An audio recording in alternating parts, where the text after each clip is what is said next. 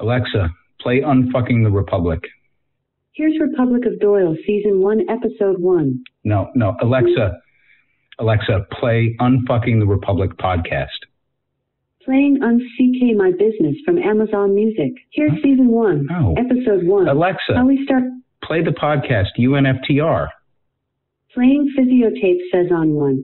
FTR Conulary from What? Apple Podcasts. Fuck. Here's the latest Alexa, episode. Play Unfucking the Republic. Here are some ways you can watch The Republic. Oh, fuck me. Alexa, play UNFTR podcast Unfucking the Republic.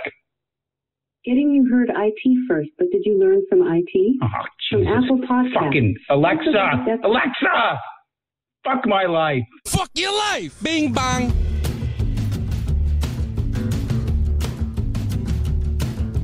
Unfucking the Republic is brought to you by Sam C., Cringy, and Cindy S., unfucking insane level members of the show. And today's episode is sponsored by Kim Hoover Writer and Jen J. Hey, unfuckers, it's your girl 99. Stay tuned at the end of the episode for show notes to learn more about how we're supported and to listen while Max and I review listener feedback, discuss upcoming episodes, and try to solve the problems of the world. And now, on with the show.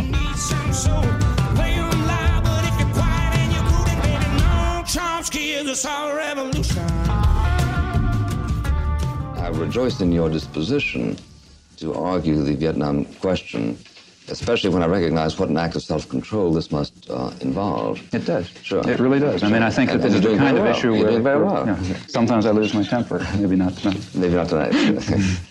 uh, because uh, if you would, I'd smash you in the goddamn face. The, um, William F. Buckley, leading figure of conservatism for decades and founder of the National Review, invited famed linguist Noam Chomsky to appear on his show Firing Line in 1969. That clip was part of a now infamous exchange where Buckley, during his introduction of Chomsky, attempted to assert the alpha role by half jokingly suggesting that he would sock Chomsky in the mouth if he got temperamental or angry during the interview. Having viewed countless hours of Chomsky, I'm not sure that he's even capable of expressing anger, but that's beside the point. Chomsky good naturedly responds that this machismo threat was an incentive to keep his cool. But then over the next hour, he proceeds to dismantle an increasingly uncomfortable and agitated Buckley by exposing flaws and mischaracterizations in Buckley's arguments, routinely correcting his history, and even cutting off the man famous for cutting off his guests. I'm sure many of you have watched this professional undressing before, but if you haven't, it's worth it. This was Chomsky's first big time bid to enter the public arena beyond his celebrated accomplishments in the field of linguistics, which we'll get to. He was known in academic circles as a formidable intellectual with unpopular anti war views, particularly in the war in Vietnam, but Firing Line was his biggest audience up until that point. It was utter destruction in the coldest and yet most savage way imaginable. It's rumored that the performance bothered Buckley until the bitter end, as evidenced by the fact that it was Chomsky's first and last invitation to appear on Firing Line. And when Buckley died and joined Ronald Reagan and Milton Friedman in Lucifer's Basement Barbecue, Chomsky was asked to reflect on Buckley's legacy. He was the you know, maybe the leading uh, figure in the uh, so-called conservative movement. I don't think the term conservative is appropriate, but what's called the conservative movement. He was maybe its leading figure. He was maybe its leading intellectual. His journal was the House Journal. Uh, uh, he was considered, not by me, but he was considered to be uh, witty, articulate, uh, knowledgeable, and so on, and much respected. Again, not by me.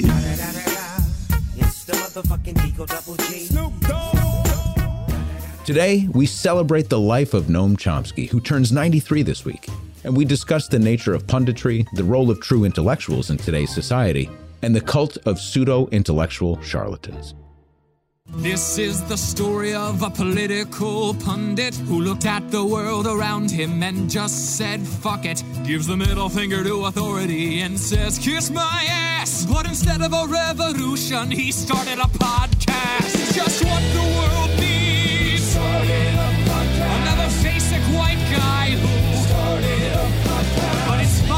fun because he curses. All the podcast. The Republic. Now, if you'd all do me a favor and close your eyes. You may open your eyes. Happy Noam Chomsky Day. but Noam was born on December 7th. Well, we're celebrating it today. Oh! Uncle Noam, it's the day of your birth. Uncle Noam, it's the day of your birth. Uncle Noam, it's the day of your birth. Uncle Noam, Uncle Noam, Uncle Noam. Oh, hey! What kind of crazy person celebrates Noam Chomsky's birthday like it's some kind of official holiday? Why can't we celebrate Christmas like the rest of the entire world? You would prefer to celebrate a magical, fictitious elf instead of a living humanitarian who's done so much to promote human rights and understanding? Okay, well, let's have a discourse. I've asked to join us tonight Professor Noam Chomsky. Noam Chomsky has made two international reputations in unrelated or apparently unrelated fields. The widest is as one of the national leaders of American resistance to the Vietnam War. The deepest is as a professor of linguistics who, before he was 40 years old, had transformed the nature of his subject. Noam Chomsky has been called many things the most important intellectual alive, America's leading dissenter, and a few other things not suitable for polite company. Yeah, that's right. Not everyone holds Dear Uncle Noam in the same high regard. And I want to be clear that it's taken me decades to reach a point where I no longer engage in hero worship myself. I think 99 and I even discussed this in recent show notes. But I've also reached a point where I can appreciate the work separate from the master. Like how Glenn Greenwald's descent into utter assholedom doesn't erase his groundbreaking work on the security and surveillance state. Or how Christopher Hitchens' defense of the Iraq War due to his increasingly intense dislike of Islam doesn't diminish, in my mind at least, his takedowns of Kissinger, the Clintons, or the Catholic Church. There are no perfect people. Well, except for Alan Alda. But in my book, Noam Chomsky comes pretty fucking close. I should note that this episode will ride the edge of hero worship, but that's not my intent. And it's a departure from our regular examinations of social and economic policies, though it's certainly adjacent. Furthermore, I want to again acknowledge both personal and ethno bias, as later we'll examine the role and void of public intellectuals through a predominantly Western lens. And this exercise will be uncharacteristically brief out of respect for Chomsky's plain spoken and economical approach to language. Oh, God, thank God, a short one. Since the early 1960s, Noam Chomsky has been a prolific and consistent presence in the national consciousness. So this episode is equal parts unfucking, exploration, and lamentation over the current state of intellectualism in the United States primarily. Uh, you know, there are things that you have to study and know something about, but by and large, which ha- what happens in social politi- and political life is relatively accessible. It does not take uh, special training. It doesn't take uh, you know, unusual intelligence. What it really takes is honesty. There are a couple of profound ideas contained within this very brief statement. It was given to Bill Moyers in a 1988 interview.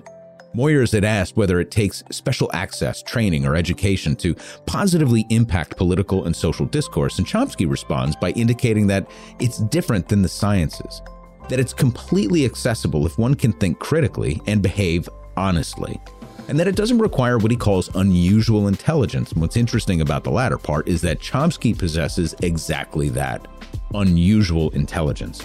And yet he's made a career out of speaking in plain, direct, and wholly accessible language. If anything, I believe that that is his true superpower. As one of the most notable and highly regarded linguists in the world, vocabulary is as available to him as oxygen, and yet he never uses sesquipedalian language to impress. Today's word is sesquipedalian, spelled S E S Q U I P E D A L I A N. Sesquipedalian is an adjective that means having many syllables, a synonym of the word long. And while he can speak for hours on end on a multitude of subjects, he is remarkably economical in his use of language. Always direct, always to the point, and always backed by facts.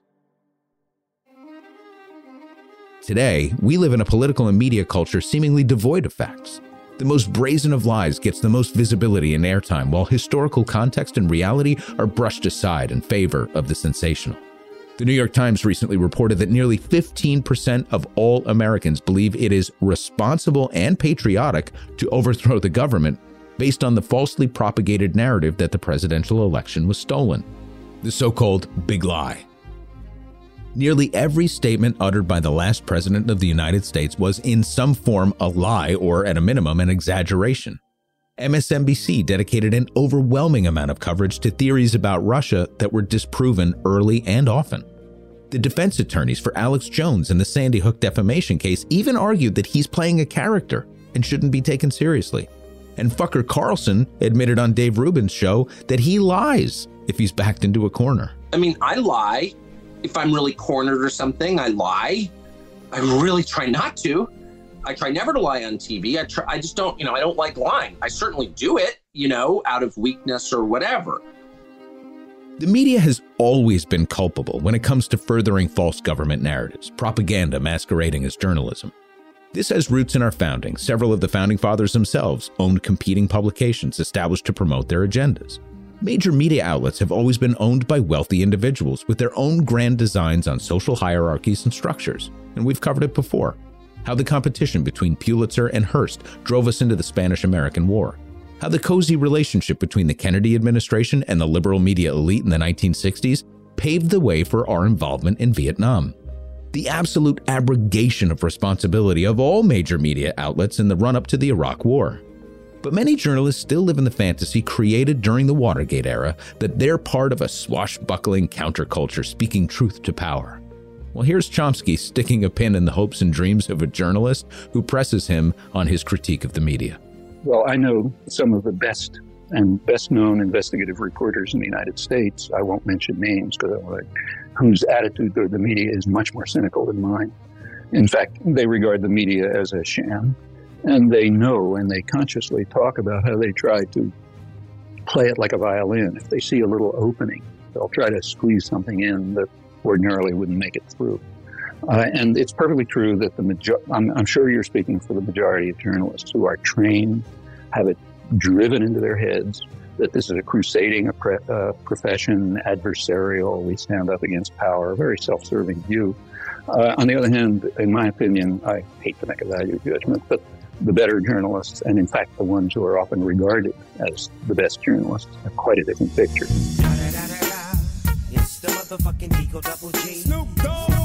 I'm putting my money down on Seymour Hersh as one of the journalists he's speaking of because that resonates pretty closely with the accounts in Hersh's book Reporter, which is quite good, by the way. What's new and weird now is the growing band of independent outlets, the point that we were making in our Independent Platform Man episode. Hey, Tom, give the good folks a call back. He's taking on the mainstream and corporate big guys. With shows on YouTube, Apple, Netflix, and Spotify. He got no time to pay attention to the lame ass press. Sleep on his Casper mattress. He's everything from vaccines to. Hit subscribe and rate independent platform man. So Fucker Carlson is a monster now, but he's Frankenstein's monster. He still belongs to Dr. Murdoch. But it wasn't long ago that Bill O'Reilly occupied his spot. O'Reilly, still around in the podosphere. Steve Bannon has a huge following and is laying the groundwork to disrupt the next election at the precinct level. We went through the list and did the math on that same episode about the incredible reach of independent pundits, and it's fucking terrifying. It also doesn't begin to touch on the abundance of terrestrial radio hosts who are as responsible for COVID misinformation as anyone, each one trying to grab the mantle from Limbaugh's departure from Earth. It's one of the reasons we're such sticklers about sourcing and why it takes so much time to put our episodes together. It's really, really difficult to be bulletproof. But sourcing matters. And as consumers of information, whether it's podcasts or broadcast news, you should all demand this respect for sourcing. UNFTR. Noam Chomsky was born Noam Chomsky in the year of our Lord 1928 in the city of Brotherly Love. He began his teaching career at the Massachusetts Institute of Technology in 1955 and shortly into his tenure developed a theory of transformational generative grammar which revolutionized the field of linguistics. Now, I'm probably going to massacre the theory and its impact on our understanding of language, as this is very far afield from my wheelhouse. But as I understand it, what Chomsky proposed was that language was a distinctly human trait, something encoded in our DNA rather than something acquired. Structure and nuance could be acquired through mimicry and study, but the innate possession of the fundamentals of language was imprinted, not gained.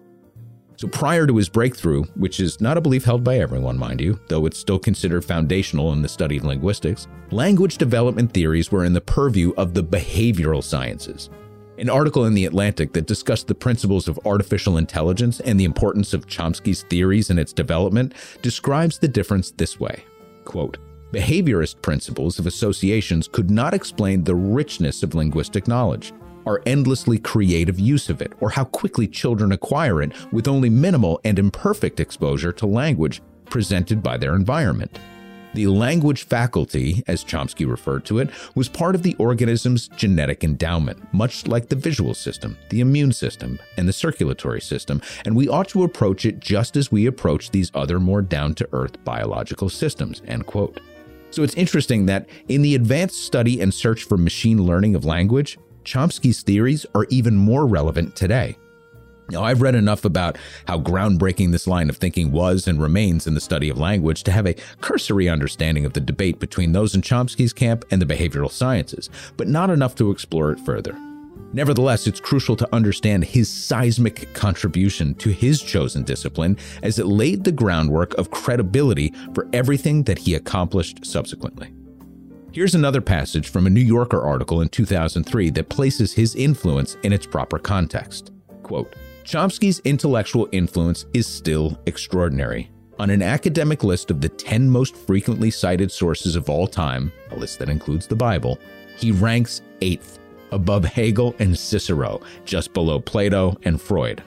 The revolution he started in linguistics in the late 1950s captured the public imagination the way Einstein's revolution in physics did. Leonard Bernstein used Chomsky's theories to analyze music. Literary critics used them in the interpretation of poetry. Psychologists studied children's acquisition of language almost for the first time. A new school of thought, cognitive science, arose based on Chomsky's theory of language, along with notions about artificial intelligence philosophers started talking about ideas that hadn't been taken seriously since the time of Descartes. End quote.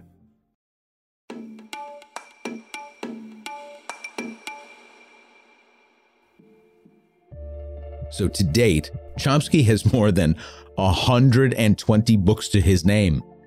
Most people don't read 120 fucking books in their lifetime, and this guy wrote them.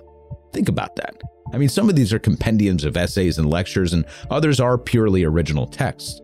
But it's a stunning output that boggles the imagination and seemingly defies the principles of time.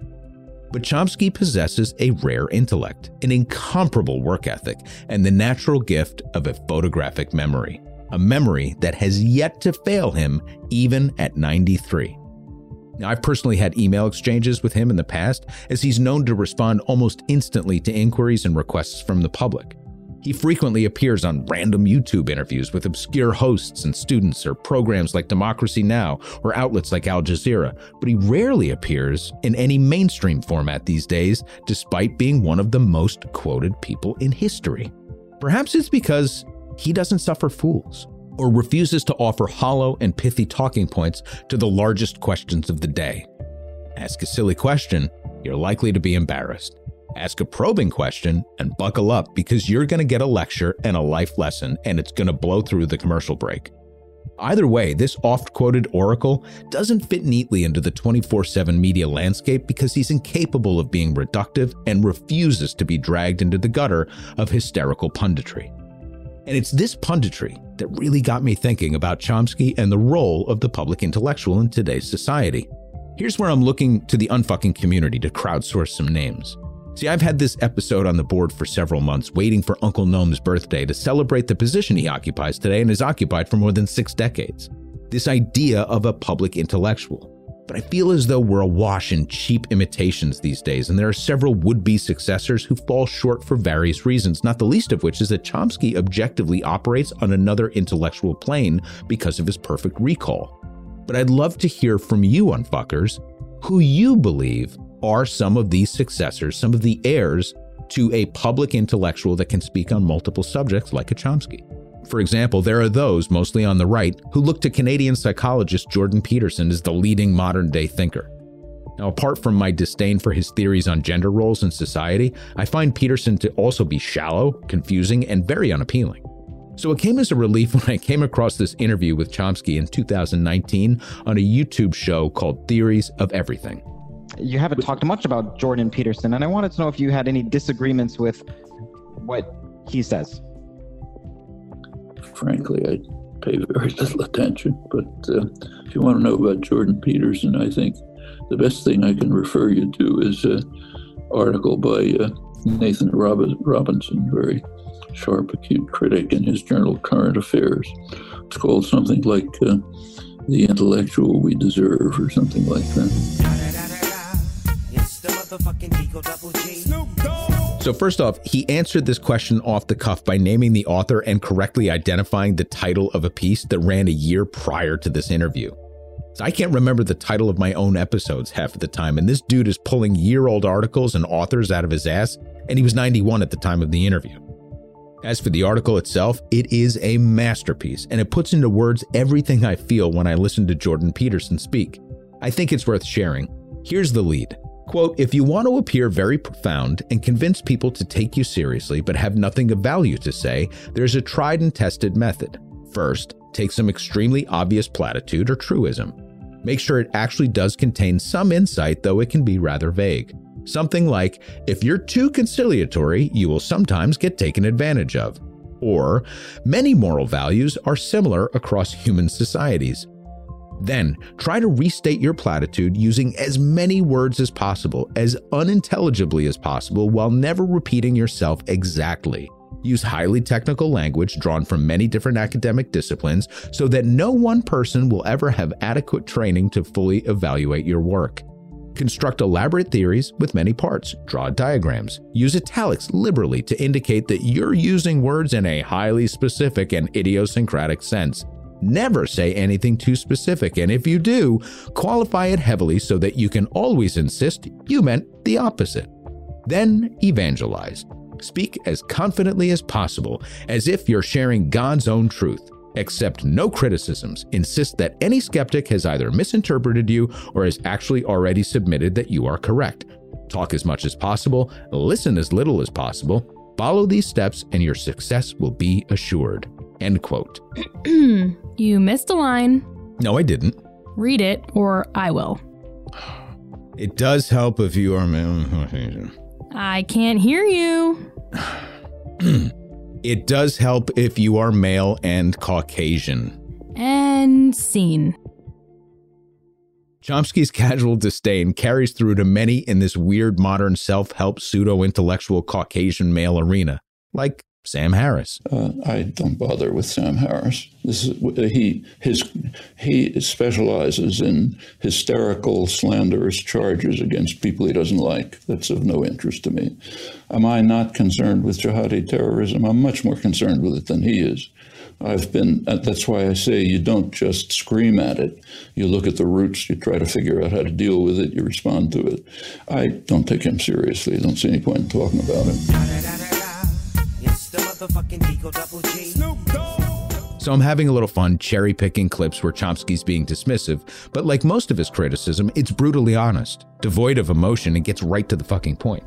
Over the course of my journey, first as a writer and now with the show, I've often relied on Chomsky's writings and ideas because they're truly accessible and direct, even for dummies like me. And in preparing for this show, I conservatively watched 10 hours of lectures and interviews just getting lost in the fullness and yet simplicity of his expressions. I allowed myself to get lost in Chomsky through the years from Buckley on forward, and I want to encourage you to do the same.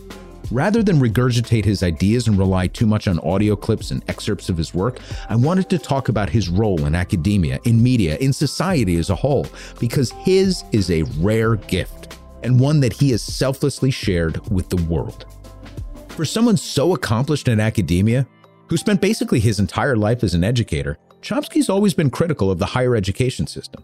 Take a listen to a minute from an old lecture where he responds to a question on the state of education in America. Uh, so, the educational system is supposed to train people to be uh, obedient, conformist, uh, not think too much, uh, do what you're told, stay passive, don't cause any crises of democracy, don't raise any questions, and so on. That's basically what the what the uh, system is about.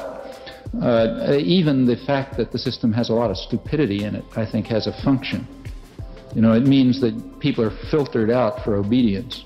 If you can guarantee lots of stupidity in the educational system, you know, like stupid assignments and things like that, you know that the only people who make it through are people like me and like most of you, I guess, who are willing to do it no matter how stupid it is because we'll, we want to go to the next step, you know. So you may know that this assignment is idiotic and the guy up there couldn't think his way out of a paper bag, but you'll do it anyway uh, because that's the way you get to the next class.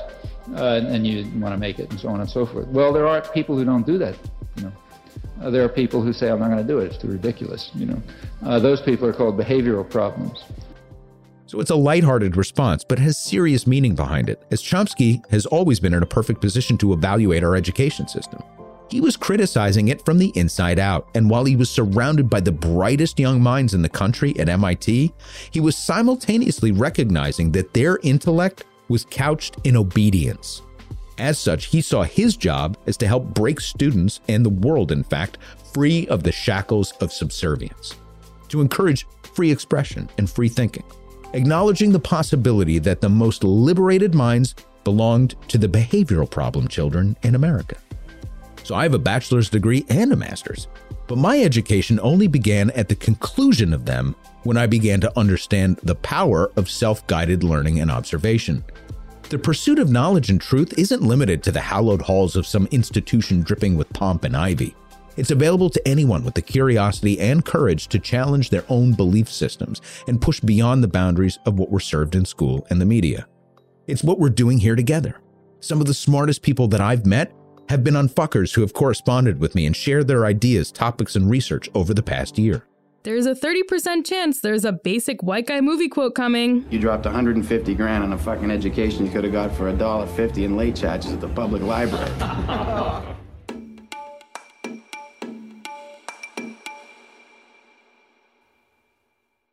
So, what is the role of a public intellectual? Does it even matter? I would like to think that it does, but because of the virtual blackout of deep thought in the media landscape and saturation of podcasts and YouTube videos, which is theoretically the logical place to access critical thought in this day and age, it requires patience to navigate. There are misdirects to be aware of along the way. See, those on the right might think that Ben Shapiro or Jordan Peterson are the heirs apparent to William Buckley, for example. Looming figures like Kissinger and Larry Summers still exist as titular heads of the conservative ideology in foreign affairs and economics, respectively. But it's hard to imagine someone as well versed as a Buckley. And for the record, I think Buckley was a capable raconteur and debater, but when pressed by the likes of Chomsky, or as evidenced by the legendary exchange at Cambridge with James Baldwin, Buckley struggled to reach these heights. Baldwin, Gore Vidal, Christopher Hitchens were certainly capable of matching not only wits with the greats, but doing so with disarming humor and viciousness. But they've all left us.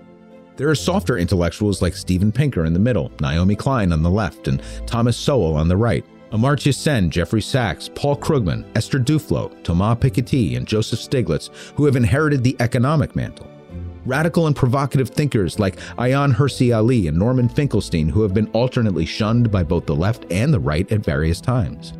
Each of them should be considered and listened to. Charlatans like Shapiro and Peterson on the right, or Thomas Friedman and David Brooks on the left, hardly the left, are unfortunately given more airtime and oxygen. But there are real thinkers out there who are doing the work and deserve consideration even if they challenge your most basic assumptions and preconceptions. But in order to evaluate them and challenge your own bias in education, you must first trust in your ability to sniff out the bullshit, make your own connections. Pull the threads as we do together in this show. Build on concepts to make connections even if your ideas aren't original. None of us, or precious few of us, myself especially, possess the capacity to retain and synthesize knowledge to the extreme extent of a Chomsky. But we do have the ability to tune out the punditry and think for ourselves to demand proper sourcing and proof from those who would claim a moral or intellectual high ground on a topic of importance to you and the world. Chomsky can speak fluently, effortlessly, and completely on war, weapons, oppression, regimes, climate change, language, social structures, infrastructure, housing, poverty, religion, education, capitalism, anarchism, socialism, Marxism, literature, psychology, liberty, racism, justice, you name it. Because he has a gift. But what's astounding is what he chose to do with that gift. And it's that choice that makes him one of us and is attainable. To pursue knowledge in the absence of an ideological prism, to see things clearly for what they are, and to shrug off partisanism, fanaticism, or egotism. For these reasons and more, I wanted to pause to celebrate his life and contribution to our understanding of power in the modern world. In 1967, Chomsky wrote The Responsibility of Intellectuals, so, once again, we don't have to guess what he thinks about a particular subject. In it, he said, quote, Intellectuals are in a position to expose the lies of governments, to analyze actions according to their causes and motives and often hidden intentions. In the Western world, at least, they have the power that comes from political liberty, from access to information and freedom of expression. For a privileged minority, Western democracy provides the leisure, the facilities, and the training to seek the truth lying hidden behind the veil of distortion and misrepresentation, ideology, and class interest, through which the events of current history are presented to us. End quote. If it was actually him, it would sound like intellectuals are in a position to expose the lies of you know, it, it's it's true. It's a fact. It's known to governments to analyze actions according to. But I won't keep doing that. It's one thing to allow the intellectual class the time and the freedom to think and express themselves, but it's another entirely to act upon the results to achieve a positive outcome. And to this end, Chomsky believes that the power is among groups of informed individuals to seize upon this information to work toward a better tomorrow. What do we do about it? I mean, I don't want to leave people in a wholly uh, negative analysis, although I believe in facing reality. For ordinary people, it's extremely hard. And that's why you need organization. Uh, what is, if a real democracy is going to thrive, if the real values that are deeply embedded in human nature are going to be able to flourish, and I think that's necessary to save us, if nothing else, it will be, it's an absolute necessity that, that groups form in which people can join together, can share their concerns, can articulate their ideas, can uh, gain a response, can discover what they think, can discover what they believe, what their values are. This can't be imposed on you from above. You have to discover it by experiment, by uh, by, by effort, by trial, by application, and so on. And this has to be done with others. Furthermore, uh, surely central to human nature is a need to be engaged with others in cooperative efforts of solidarity and concern. That can only happen, almost by definition, through group structures. And that, in some small way, unfuckers, is what I feel like we're all doing here today. Happy birthday, Uncle Noam. Here endeth the celebration.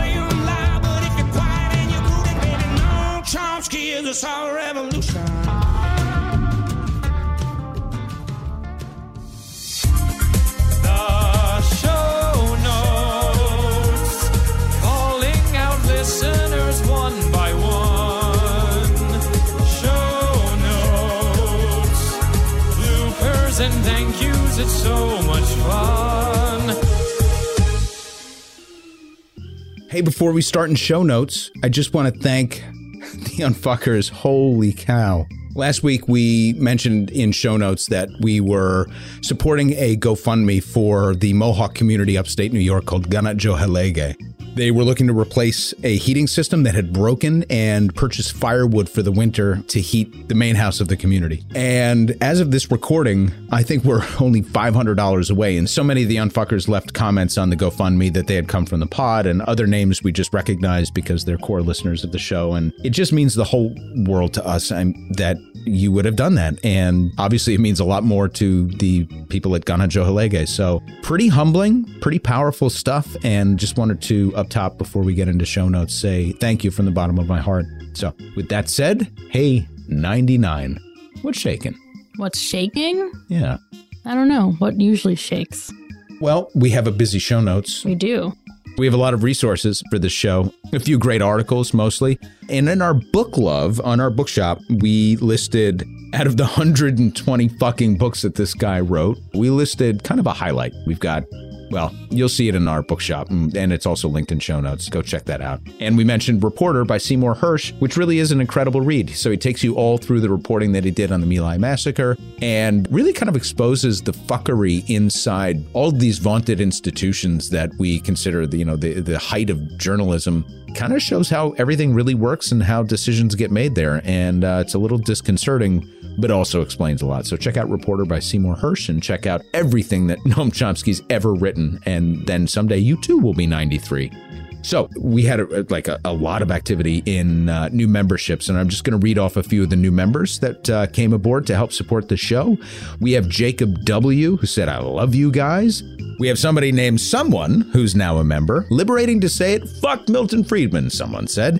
Jen J not only became a member, but as you heard up top when 99 announced it, is actually the sponsor of this particular episode. Thank you, Jen J. Restoring My Humanity became a member, saying, Really enjoy learning and living in truth at UNFTR and fuck Ronald Reagan.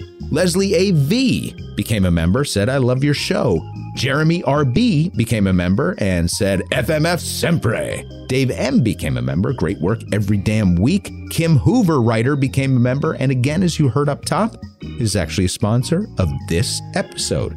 I've been involved in electoral politics and the progressive movement for years, primarily in LGBT circles, but your podcast has shed more light on why and how we are the way we are than any other source I've found. Thank you, Kim Hoover, writer, and thank you for sponsoring this show. Sasha P bought 20 coffees for us. Josh K bought five coffees. And Maria from Puerto Rico bought us five coffees. And Pete in the Pines bought three coffees that I appreciate being on this journey with all of you. Thank you for uh, all of that. Over on Facebook, Cam J weighed in on the infrastructure episode. Cam J is uh, apparently formerly a resource scarcity crisis scientist. Probably left the discipline because that's an impossible title to say, but Cam J weighed in, left us a nice long post on Facebook. Damon H said, Hey, UNFTR crew, thanks for sharing the link to get a heater for Kanatsiohareke. I was struggling to find a good place to donate for Giving Tuesday. Awesome, Damon. Thank you for doing that. And Starlati shared an awesome photo of her rocking the UNFTR tee. Love that. Rick R said, Love this pod. So, a lot of Facebook love this week. We appreciate everybody for weighing in over there. What happened over on the Twitters? At the Sarah Nation recommended our Occupy episode to NPR's Sam Sanders after he tweeted, We don't talk about the legacy of Occupy Wall Street enough. True that. And he liked the tweet, so maybe he listened. Was that right? Mm-hmm. Oh, neat. Yeah, I was hoping he'd become an unfucker. Well, he should. I'm manifesting it. Come on, Sam. Yeah. So, Chicago Beer Snob was recommending UNFTR to their followers. Thank you, Chicago. At Gypsy in America, who's truly our number one hype person every week, it's amazing. They said, If you haven't discovered the podcast Unfucking the Republic, I strongly recommend it. The show's tagline is essentially Fuck Milton Friedman. No paywalls, listen and read free of charge, or make donations if you can afford to do so. Just basically our new publicist. Thank you for Gypsy really in America. is. Uh, I'm gonna. Can you uh, say this next handle for me? So, woo, woo, woo. Yeah. so they said, deep breath. Fuck Milton Friedman. And at Free HRM just started listening to this podcast a few months ago, and so glad I did. Very, very good shit. Some of the best commentary on the American experiment I've heard in a long time. Gives the lie to nearly all mainstream news and politics media. See, I always thought that we were very good shit, but now I know we're very, very good very, shit. very good. Then at Station Master 21, the same week a coworker claimed he has, quote, many articles by Nobel Prize economist Milton Friedman proving why unions are trash, end quote. I heard about this pod on With Friends Like These. Universe, you've done it again. Keep up the unfucking gives me hope for an unfucked world. So, uh, Station Master, tell your coworker to uh, Get fucked. Get, no, send us uh, send us what they think is the best defense of Milton Friedman, not just Milton Friedman articles, but send us a rationale as to why they think that Milton Friedman is one of the greats. And that's all for Twitter. On Instagram, at Eskimo Prince said, Everything I learned about what we've done to other smaller or black countries deeply saddens me. But that doesn't mean I can't go there and enjoy the beautiful land, right? So, great question, actually. Yeah, well, you know what? You're not involved in foreign policy and you didn't overthrow these nations, presumably at Eskimo Prince. And they rely heavily on our tourism and trade. And it's one of the things that's actually really kind of crushed the economies of uh, the Caribbean and anybody that relies on tourism and trade. And they're going to have to get back on their feet. So, yeah, no, I would encourage people to travel there.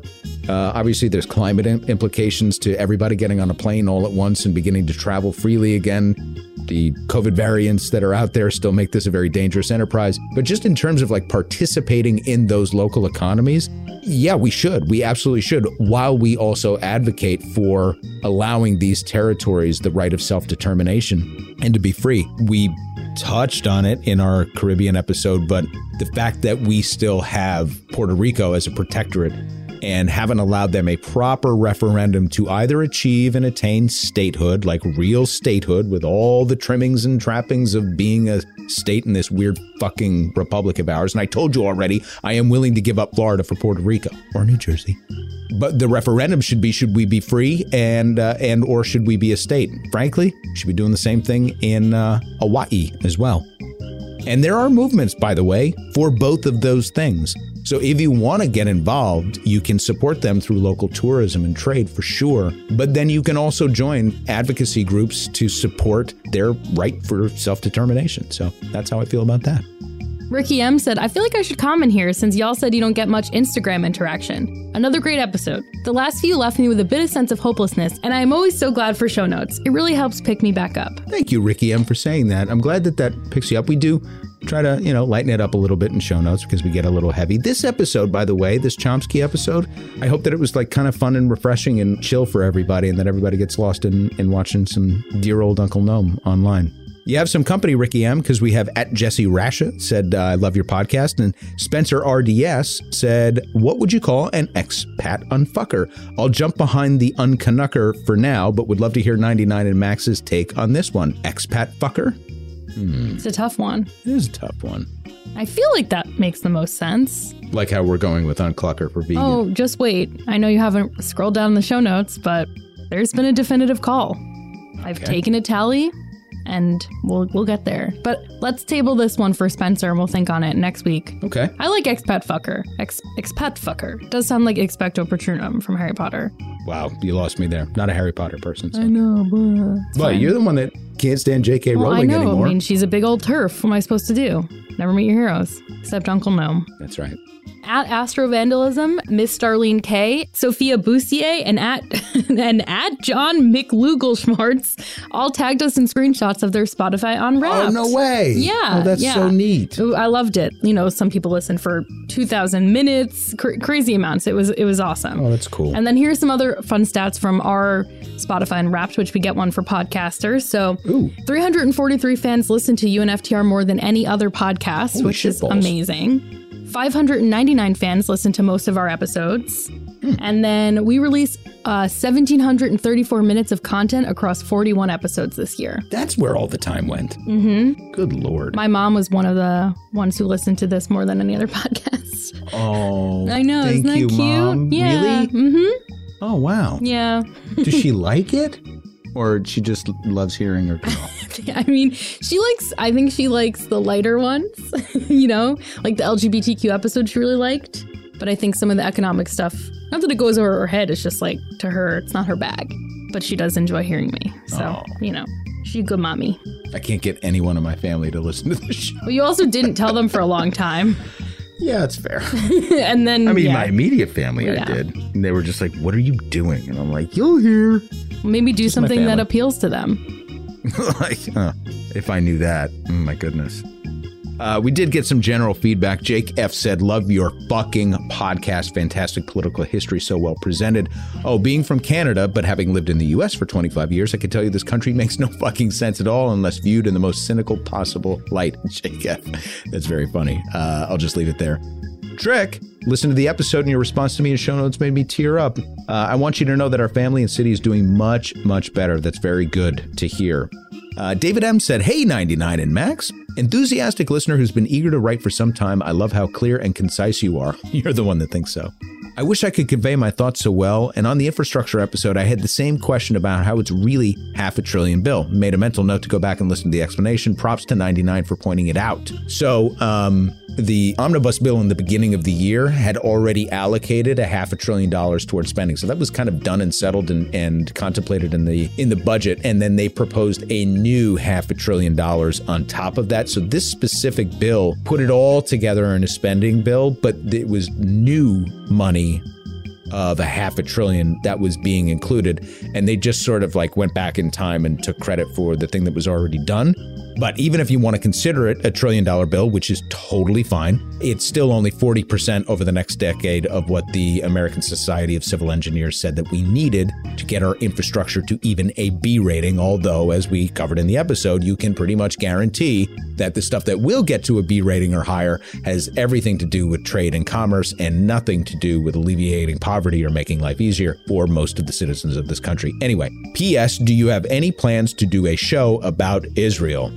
Hmm. So what's interesting about Israel is yes, it's going to be on the roadmap at some point, but you know, it's like we have to really take our time and do it from multiple perspectives and actually figure out what is the unfucking relationship to the United States policy that we want to take. Uh, obviously, you know, part of the position and part of who we are is to fight for those without a voice. So there will be Palestinian sympathies in any sort of presentation that we do. But uh, also to be clear, that doesn't mean that Israelis do not have a right as well to self determination. We are not probably going to be the podcast that brings peace to the Middle East or solves the crisis between Israel and Palestine.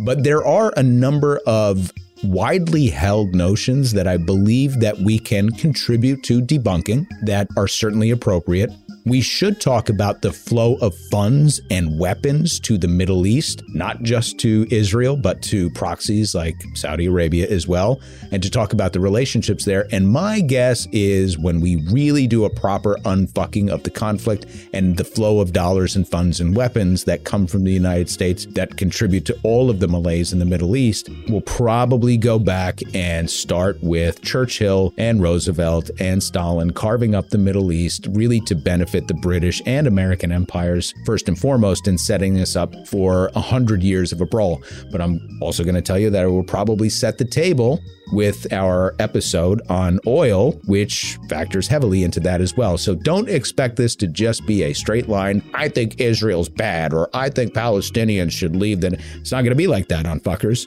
And that's why you listen. Fatuma F. I love the podcast. Been recommending it to a lot of my friends. First heard about it from Canadaland. And P.S. I love the movie references from 99. It's a crime that it took Max so long to watch Bring On. Bring it on.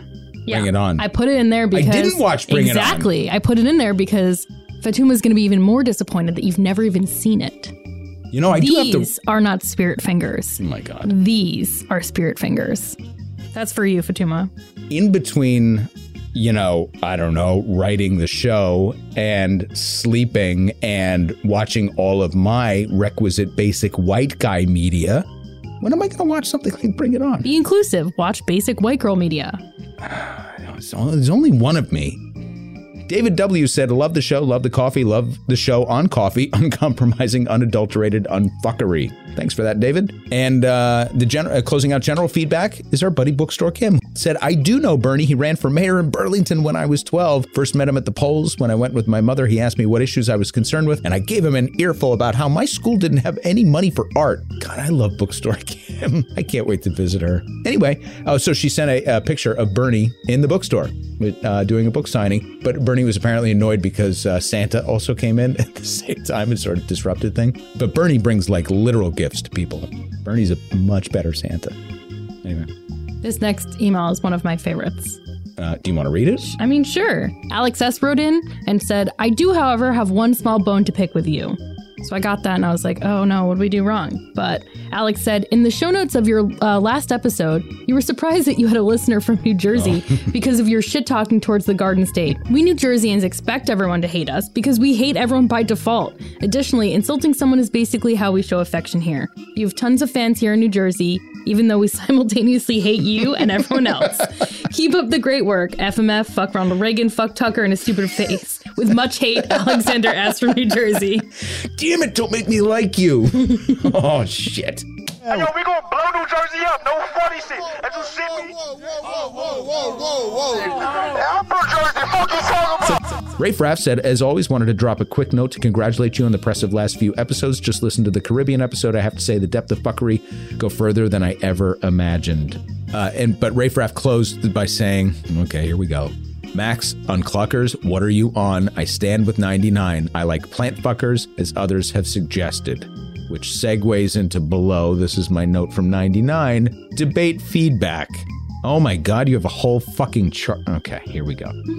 Atomic Dog is back with an update on their chickens. 99. I do raise chickens as a hobby and have rescued and rehomed chickens for many years. How did you know that? Like you just you sensed there was something about Atomic Dog that that was not, you know, just your regular meat eating uh, you know, carnivore. No, it's a vibe. You knew. Yeah. That's neat. Which brings me to Atomic Dog's point. The reason I support Uncluckers is that one of the best ways people can reduce animal cruelty in factory farms is to stop buying commercially raised eggs and chicken. Uncluckers emphasizes the impact we can make on animal suffering, which is an important moral ethic for me, just my two cents. So that settles it. We're going with Uncluckers, right? Well, no, keep reading. But one note I wanna I wanna say before people start getting their own backyard chickens is that obviously Atomic Dog is a very responsible chicken owner and raiser, but a lot of people, I used to volunteer at a farm sanctuary, and a lot of people will get chickens and they don't realize the commitment. They don't hmm. realize what happens when the chickens get older and they stop laying eggs and they need medical costs. Like, if you're going to care for an animal, you need to care for its life. Just make sure you do your research if you're going to try to start doing something like that because it's like how, I mean, around Easter time, bunnies are sold from pet stores and they're promptly returned or abandoned. You know, saying like you shouldn't get a dog for a That's gift. sick. Yeah, there's a lot of sad stuff with animals out there, and Don't you also need a rooster to fuck them? ew. Um, so I don't want to talk about that. I mean, look, I like now I'm just now I'm just upset. I was about to make a poignant point about me meeting people where I am, I'm where sorry, they I was, are. try- I was deliberately trying to take you. I know, I could tell. Okay. What, you don't like my vegan soapbox? I love your vegan soapbox. Okay. Oh, it's the police now. coming at you. well, on that note, Lindsay F said, I am a vegan. I love UNFTR. I do not love uncluckers. Almost sounds like we're killing chickens. There's an opposing viewpoint. And 99 has put together a helpful. Oh, this is bullshit. no, it's not. Plant fucker beat unclucker by one By vote. one vote. And Manny betrayed me and he went with Unclucker. It's not a he said- betrayal. he said it's better. And It I is said, better. What's wrong with you? It's awful. No, it. Look, I can't. I This did not is- make oh, this, up. This is far from a. ma- Why? First of all, why is this over? And second of all, even if you declare it over, which is That's ridiculous, because I get to declare things like that. I, I mean, you are the great and powerful 99, but in, uh, but this is far from a mandate. This is like a Justin Trudeau mandate. This is like, oh, I won 27% of the vote, uh, eh, and so I have a mandate. I'm Like, no, you don't.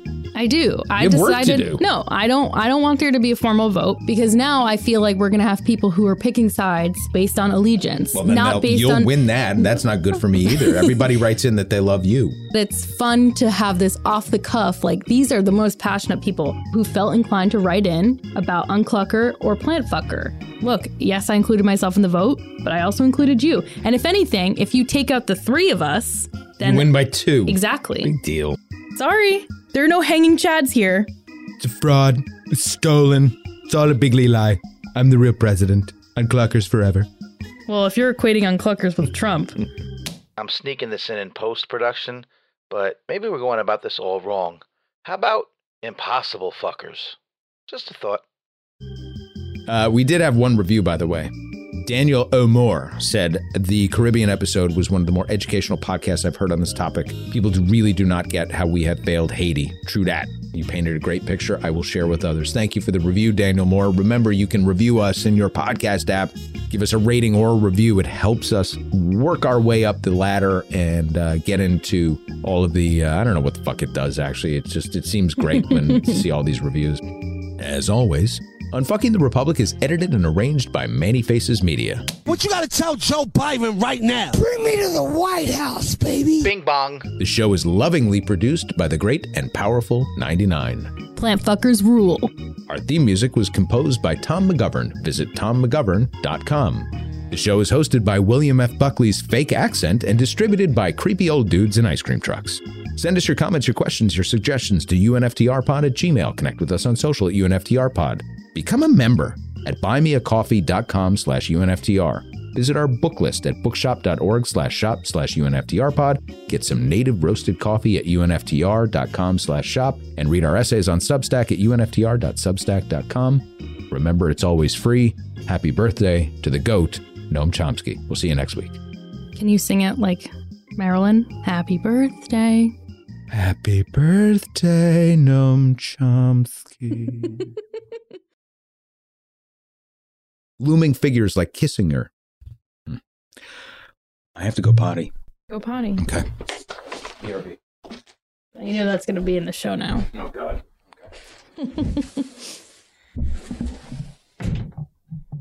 What should I do that he's gone? Should I go through his computer? Expose him? Should I sing? What should I sing? I just keep deep breathing?